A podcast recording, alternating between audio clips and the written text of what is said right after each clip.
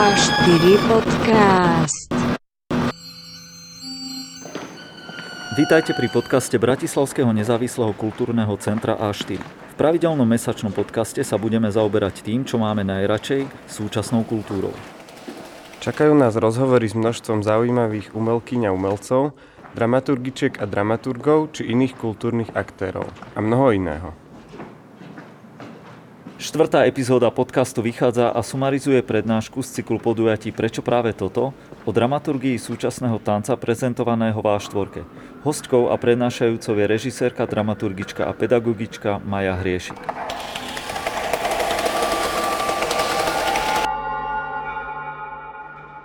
Ďakujem, ďakujem Nine, ďakujem vôbec, že ste ma pozvali, aby som sa pokúsila trošku priblížiť súčasný tanec, ktorý máme možnosť zažívať v á štyri. Ja by som len na začiatok povedala o sebe, iba že nie som teda in-house dramaturg, nie, nie som teda ten, ktorý vyberá program, ale môžem sa tešiť, že v tom programe sa objavujú naozaj vo veľkej, veľmi rôznorodé projekty. A pokúsila som sa na úvod zamyslieť sa teda, kto sú tí ľudia alebo inštitúcie, ktoré prispievajú svojim výberom do á štyri. Kto všetko má nejakú zásluhu v prinášaní súčasného tanca do á štyri, tak určite sú hlavne v tej dramaturgii zahraničných inscenácií a prinášaní toho tých aktuálnych, súčasných tvorcov z tej medzinárodnej scény, dôležité festivály. Taký ten veľmi spriaznený festival, ktorý v á štyri tanec dramaturguje, je určite New Dance Fest, ten je s á štyri prepojený dokonca ešte do tých čias, kedy nesídlila v Imke. A je teda je festivalom, ktorý bol najprv prehliadkou slovenského tanca, ale stal sa veľmi zaujímavou prehliadkou aj medzinárodnej scény a takých komornejších projektov, ktorí práve do tej á štyri veľmi pekne zapadajú. Ďalší, ďalší festival, ktorý v posledné roky čoraz viac tiež nachádza svoje miesto v á štyri, je Bratislava v pohybe. Je to najstarší festival na Slovensku, ktorý sa venuje súčasnému tancu, existuje od deväťdesiatsedem. Tak tento festival si tak ako keby ambicioznejšie volil scény z počiatku a chcel také väčšie javiska, vzhľadom na to, že sa snažil prinášať také tie veľkolepejšie alebo možno mnoho početnejšie obsadené predstavenia. Ale v, ostatno, v ostatnom čase taktiež v rámci tohto festivalu nájdete pe- veľmi bohatý výber predstavení aj tu na á štyri.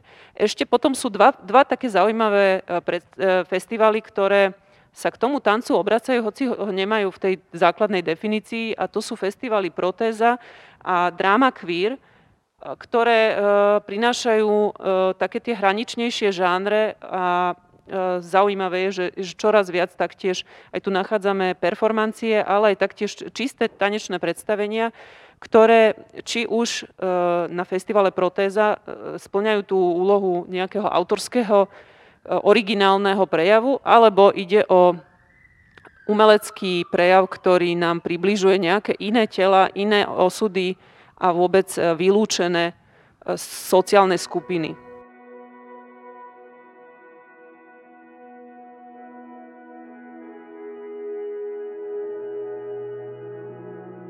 Keď, keď niekoho pozvete so sebou, alebo sami sa vydáte na predstavenie súčasného tanca, tak môže zaznieť v tom obecenstve alebo pri tých prvých návštevách otázka, čo to je ten teda tanec a prečo sa to volá súčasný tanec.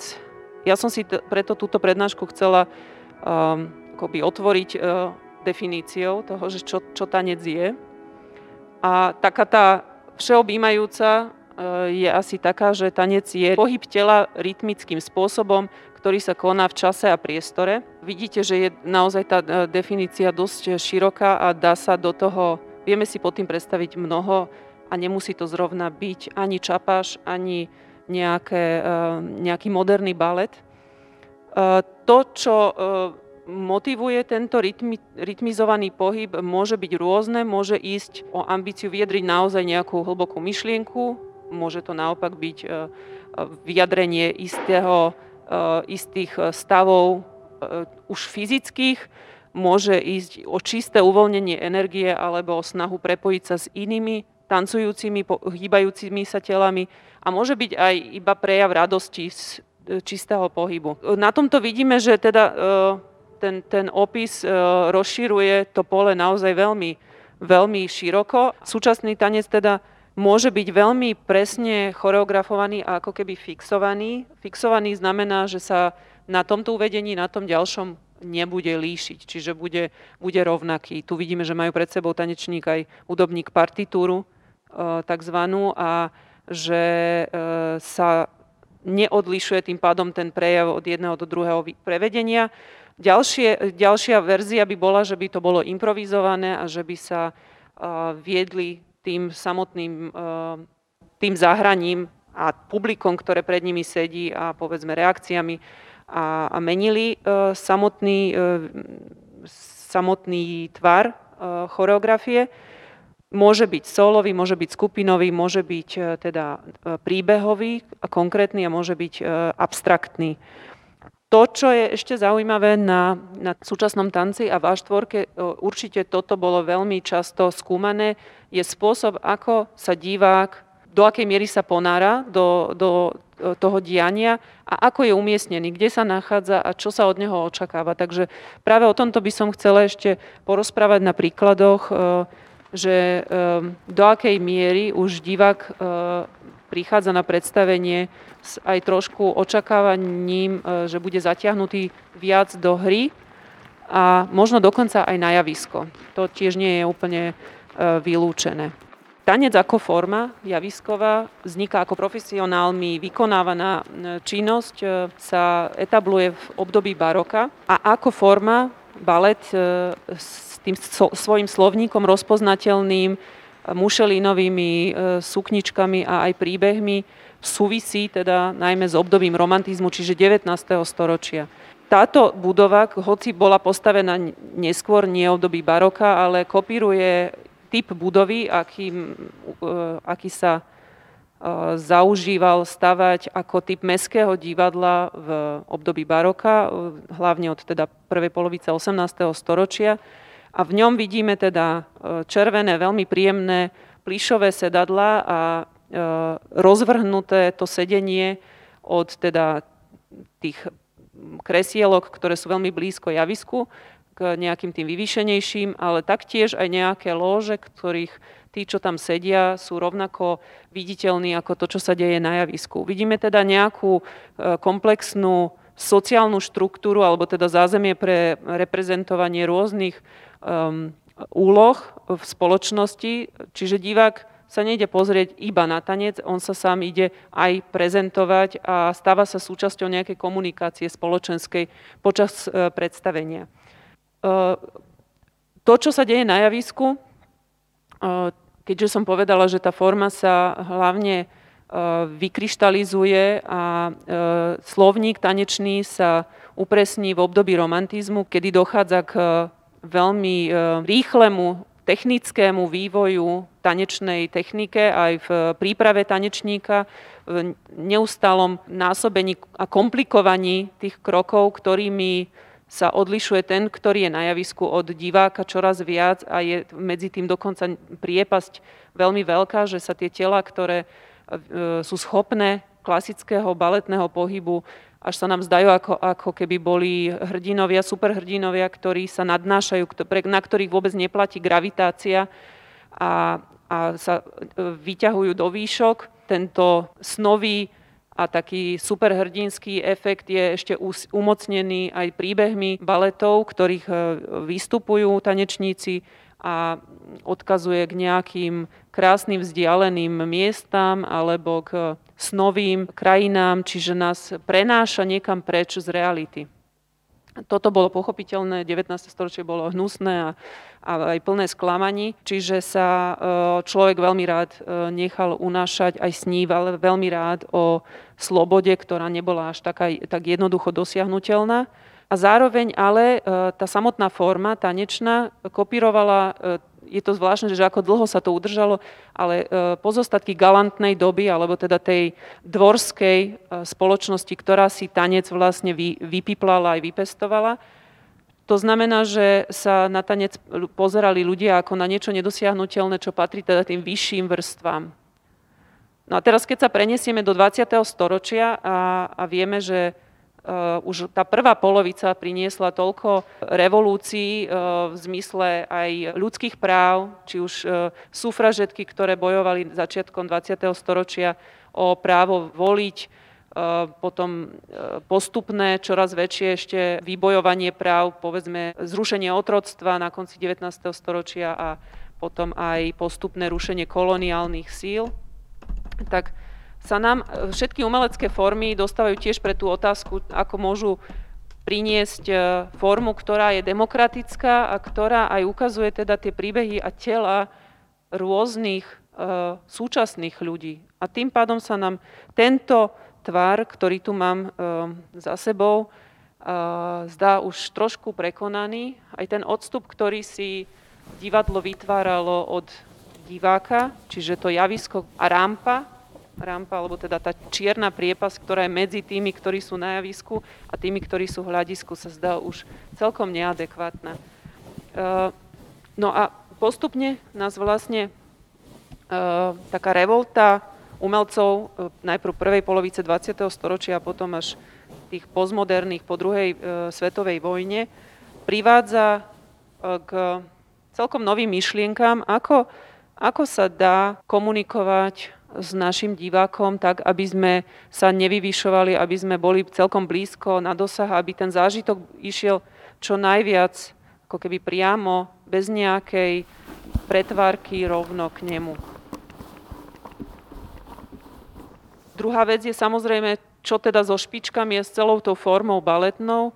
Ona sa samozrejme ďalej, ďalej vyvíja, je istá línia, tendencia, v, možno nie až tak prítomná u nás, na našej slovenskej scéne, ale aj nemecká, aj britská, aj americká scéna má veľké objavy samozrejme v nejakom neoklasickom experimentovaní s baletnou formou, ale uvoľňovaním z tých pevných pravidiel. Ale súčasne sa um, rozvíja celkom nová scéna, ktorú začnú najprv modernisti a potom pokračujú postmodernisti až teda uh, do predstaviteľov súčasného tanca, ktorí sa najprv vizujú a postupne vlastne prichádzajú v tom kontakte so zemou a s podlahou a s rozpustením vlasov, uvoľnením trupu, uvoľnením rôznych častí tela, ktoré boli uh, nutne skryté pod nejakými uh, konvenciami alebo korzetmi, slobodnejšie objavujú pohyb a hrajú sa s tou formou, ktorá vyplýva teda z, tejto, z toho slobodného použitia tela. Ešte jednu paralelu by som chcela takúto historickú spraviť. Tá sa týka e, hudby. Kvôli tomu, že klasická e, tanečná forma pochopiteľne z tej hudobnej e, spolupráce čerpala veľa, vznikali mnohé formy tanečné alebo spoločenského tanca práve v súzvuku s hudbou. Často tí prví taneční majstri a choreografi boli aj samotnými autormi hudby.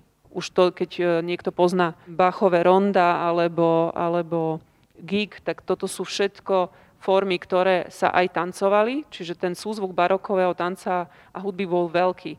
Ale to, čo sa udialo v dejinách až do toho romantizmu vrcholiac, bolo dokonalé splynutie pohybu s hudbou, alebo dokonca až také, že tanec ilustruje hudbu a bez tej hudby neexistuje. dvadsiate storočie sa na tento vzťah pozerá celkom novým spôsobom. Poprvé objavuje rôzne typy hudby, ktoré pôvodne nemuseli byť skladané pre tanec a čerpa, inšpiruje sa z toho, že čo, čo to pre ten pohyb ponúkajú. Ale to, čo je asi také ešte drastickejšie alebo zaujímavejšie je, keď si tanečník úplne sa oslobodí od tej náväznosti na hudbu a skúma iba teda to rytmické a to, to rozprestieranie sa v čase, v priestore aj bez tej zvukovej stopy a toto je niečo, čo nám zanechala postmoderna. A to čo, to, čo teda je pozoruhodné, čo som vlastne chcela počiarknúť, že pokiaľ v dnešnej dobe chodíte na tanečné predstavenie, môže sa často stať, že si ne, nie ste úplne istí, vzhľadom na to, že je bežné, že sa na javisku ocitnete, teda na javisku sa ocitnú vedľa tanečníkov aj hudobníci a naživo hrajú.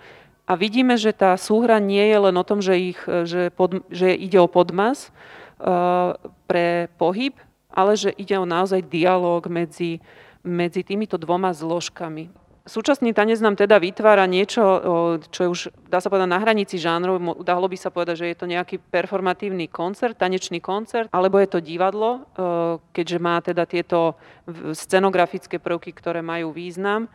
Ale to, v čom sa odlišuje od možno súčasnej drámy alebo divadla, je spôsob, ako narába aj s vecami, ktoré do, diel, do, na javisko umiestňuje, ale určite aj s tanečníkmi, ktorí, ako ste si všimli, neprezentujú nejaké, nejaké postavy, ani ne, ne, nám nerozprávajú príbeh.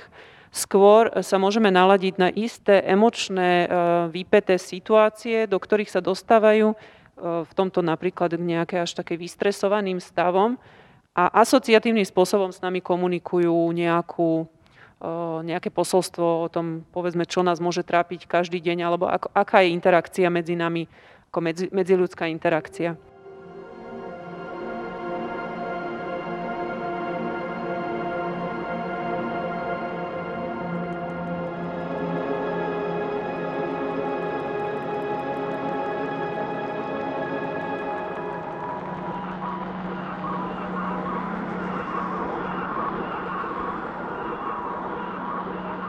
Cez túto novú, nový typ spolupráce s hudbou sa dostávam k, k priestoru.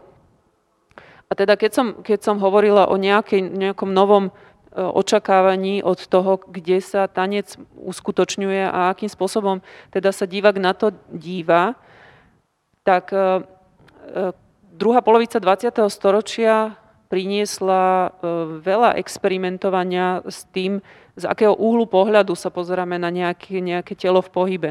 Ja som vybrala iba, teda ešte späť k tej, tom prednáškovom móde alebo nádychu tejto, tejto prednášky, kulto, fotka z kultového diela americkej choreografky Trishy Brown. Ide o predstavenie, teda, no, môžem to nazvať aj predstavenie, dielo muž chodiaci po stene domu, Man Walking Down the Building, Down the Side of a Building, z roku devätnásťsedemdesiat. Konalo sa to v New Yorku nad takými štúdiami a odhaluje teda celkom novú stratégiu a vôbec aj využitie tanečníka ako nositeľa pohybu alebo nejakého tvaru. Celé spočívalo v tom, že tanečník bol iba zavesený na takej šnúre a ako keby kráčal po stene. Toto je dielo, ktoré sa dosť často teraz keby, že môžeme cestovať a sa môžete ocitnúť niekde, dokonca aj vo, vo Viedni. Bolo uvedené aj v Salzburgu. Často to rôzni súčasní tanečníci znovu naštudovajú ako, ako nejaký pozdrav Trishy Brown. A od tohto umiestnenia tanečníka do, do exteriéru a do, do zvláštnych uhlov alebo perspektív sa taktiež zrazu začali rozhliadať po rôznych priestoroch, ktorých sa dá tancovať, ale do ktorých sa ľahšie dokážu dostať, vzhľadom na to, že experimentujú a tie kamenné scény ich až tak veľmi nepúšťajú alebo nedôverujú tým experimentom, a tak sa nám do hry dostávajú rôzne galérie alebo dokonca aj samotné štúdia, v ktorých tí tanečníci trénujú. A tá, táto tendencia teda, alebo možno, možno priestorové zázemie, aké dnes je úplne bežné, tak je tu už takmer päťdesiat rokov. Nie je to teda nič také možno prevratné v tých, tom dej, dejinách umenia. Ale to čo, to, čo od tohto obdobia je veľmi intenzívne, a myslím si, že to je dôvod, prečo súčasný tanec je dôležitým elementom v dramaturgii každého kultúrneho centra, nezávislého kultúrneho centra, je, že zrkadlia sa v ňom postupy, ktoré sú prítomné aj na tých iných scénach. Práve postmoderná prišla s takým rozbitím tých hraníc medzi jednotlivými odvetviami a pochopila, že je to nesmierne inšpiratívne a dôležité, aby sa tie umelecké scény prelínali, inšpirovali navzájom, aby spolupracovali. Americkí postmodernisti teda mali to šťastie, že mohli spolupracovať tak, taká Trisha Brown aj s Andy Warholom, napríklad výtvarníkom alebo Robertom Rauschenbergom a hudobnícky tiež napríklad aj z Laurie Anderson. Počiarkla by som teda tú otázku, ktorú položil jeden, jeden tanečník v tom diele What do you see? Čo vidíte, keď sa pozeráte na tanec?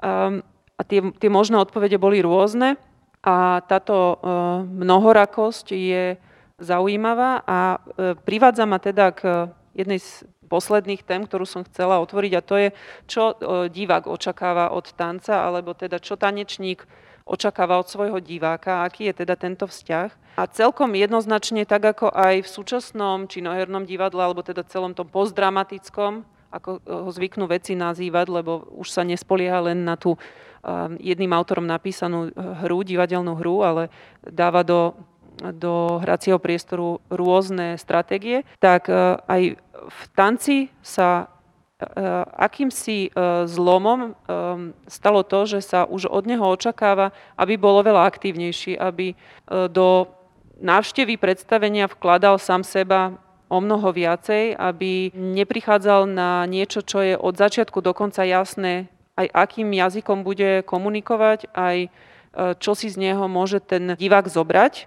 Dovolila by som si prečítať z takého kultového diela, ktoré je preložené aj do slovenčiny, volá sa Emancipovaný divák od francúzského filozofa Jacques Rancièra, taký jeden úryvok. Je to inak krátka, útla knižka, ktorá nehovorí iba o divadle a o súčasným, súčasnej nutnosti výjsť z pasivity alebo nutnosti byť oveľa proaktívny a tvorivý v tom, aj dokonca v tej recepcii umeleckej tvorby.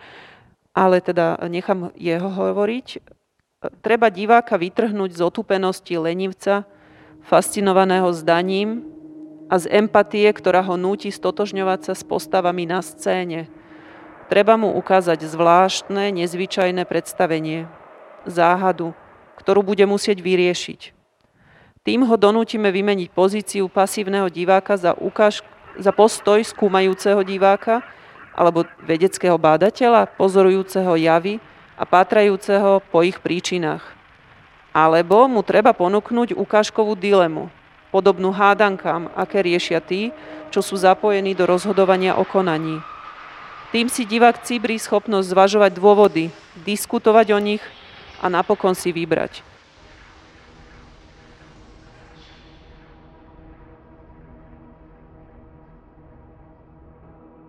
Tu, tu asi je celkom zrejma aj taká paralela možno k tomu, čo žijeme a tomu refrénu, ktorý počúvame zo všetkých strán, že je dôležité napríklad u detí pestovať kritické myslenie, lebo to, ako prichádzame k informáciám alebo vôbec k zážitkom, je veľmi jednoduché. Kedysi bolo o mnoho zložitejšie zažiť nejaké zahraničné predstavenie alebo dopracovať sa ku knihe, ktorá napríklad nebola preložená, museli sme to čítať v tých iných jazykoch.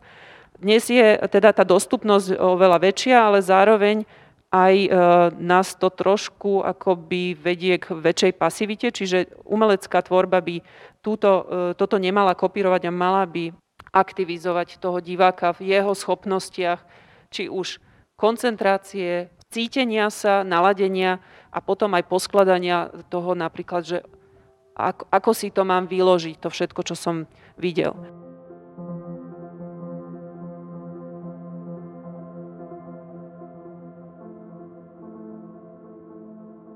V á štvorke svoje miesto nachádzajú aj predstavitelia tej domácej scény. Veľmi často je tu na prítomný súbor, ktorý je taký celkom už povedomý mnohým milovníkom tanca. Je to Debris Company.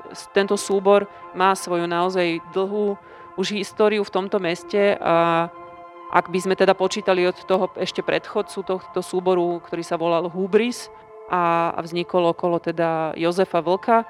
Išlo o performerské teleso, možno nečistý tanec v tom čase, ale posledných od roku dvetisícpäť šesť asi existuje v tomto zložení Stanislava Vlčeková, Jozef Vlk a pracujú na teda veľmi vizuálnych, komplexných dielach, ktorých je Jozef Vlk aj autorom hudby. Dielo VAU je súčasťou ešte väčšej trilógie, v ktorej sa tvorcovia naozaj zabárajú do rôznych otáznych tendencií v našej súčasnej spoločnosti, ale nie sú to také prvoplánové angažované inscenácie, ale skôr také poetické zamyslenia nad tým, čo, nás, čo našu spoločnosť čaká. Na toto dielo naviazalo dielo Únos Európy a potom ešte Job. A myslím si, že sa okrem tohto ešte môžete tešiť v štvorke na inscenáciu Glitch, ktorá síce nepatrí do tejto trilógie, ale taktiež obsahuje v sebe takú zaujímavú otázku ekologickej zodpovednosti človeka alebo toho celého, tých banalít, ktoré ovplyvňujú to, že naša planéta speje k nejakej, nejakému zničeniu. Aj v tomto diele vé á ú, aj v diele Glitch je veľmi dôležitý element práca Alexa Zelinu, výtvarníka, ktorý sa realizuje aj v tej digitálnej rovine, ale teda v Glitchi má takú veľmi pôsobivú inštaláciu, ktorá v priestore visí, takže tu sa dostávame tiež k tomu dôležitému elementu, že cez návštevu súčasného tanca dosť často dochádza aj k nejakému výtvarníckému zážitku, alebo teda k vnímaniu tejto súčasnej výtvarnej scény. A ešte som chcela teda pustiť jednu ukážku, ktorá nás prevedie k druhej autorke veľmi prítomnej v á štvorke. Ide o Petru Fornajovú, ktorá teda je s á štvorkou spojená naozaj od tých začiatkov, lebo sa jej asociácia súčasného tanca naozaj pohybovala pri tom úplnom začiatku vzniku á štvorky. A toto dielo, ktoré som vybrala, je z jej spolupráce veľmi častej s hudobným telesom Cluster Ensemble, ktoré je vyznamenané tým, že na Slovensku sa venuje minimalistickej hudbe, konkrétne hudbe Philipa Glassa obzvlášť. A toto dielo aj je uvedením skladby Philipa Glassa Music with Changing Parts. Ide o veľmi minimalistickú teda prácu s určitými témami, ktoré sa stále sú zaciklené, a rovnako aj Petra Fornajová v tom v tanečnom prevedení sa inšpiruje s týmto, týmto minimalistickým elementom. Vždy sa vlastne aj tie zahraničné scény, ktoré majú možnosť mať takýto priestor, vždy vrátia k tej dramaturgii, ktorá je veľmi podobná tej, ktorú má štvorka, a to je fúzia alebo nejaké miešanie rôznych tanečných, hudobných, výtvarných scén, lebo ten dialog je nesmierne prospešný stále, ale ide asi aj o tie technické, to technické zázemie. A štvorka je jeden z tých príkladov, aký je veľmi bežný v Európe, možno nedotiahnutý z finančného hľadiska do, takej, do takého stavu, ako by možno mohol, a to je prerábka nejakého iného priestoru na divadelnú sálu, konkrétne telocvičňu. Tento prerábka telocvične na divadlo je na Slovensku dosť častá. Napríklad aj divadlo Štúdio tanca bola kedysi škola s telocvičňou. Takže otázne je len, že či nezávislé centra majú skončiť tú svoju prerábku na tom, že sú dostatočne dobré, alebo že či by mali byť dokonalé pre to uvádzanie umenia a či by nemohli mať vlastne lepšie technické zázemie. To je asi taký, taký ten skok.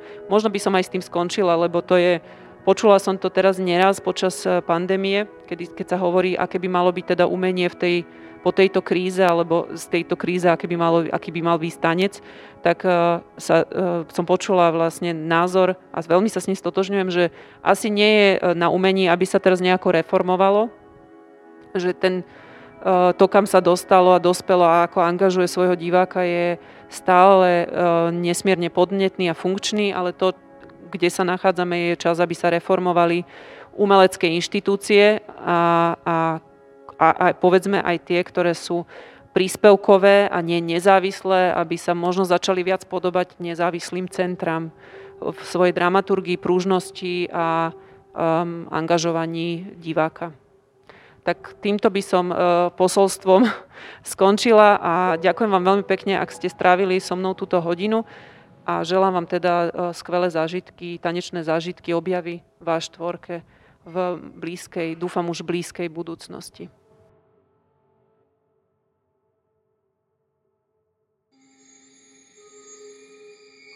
Podcast vzniká v rámci projektu medzinárodnej spolupráce Reimagine Europe, spolufinancovaného z programu é ú Kreatívna Európa a z verejných zdrojov Fondu na podporu umenia a nadácia mesta Bratislava.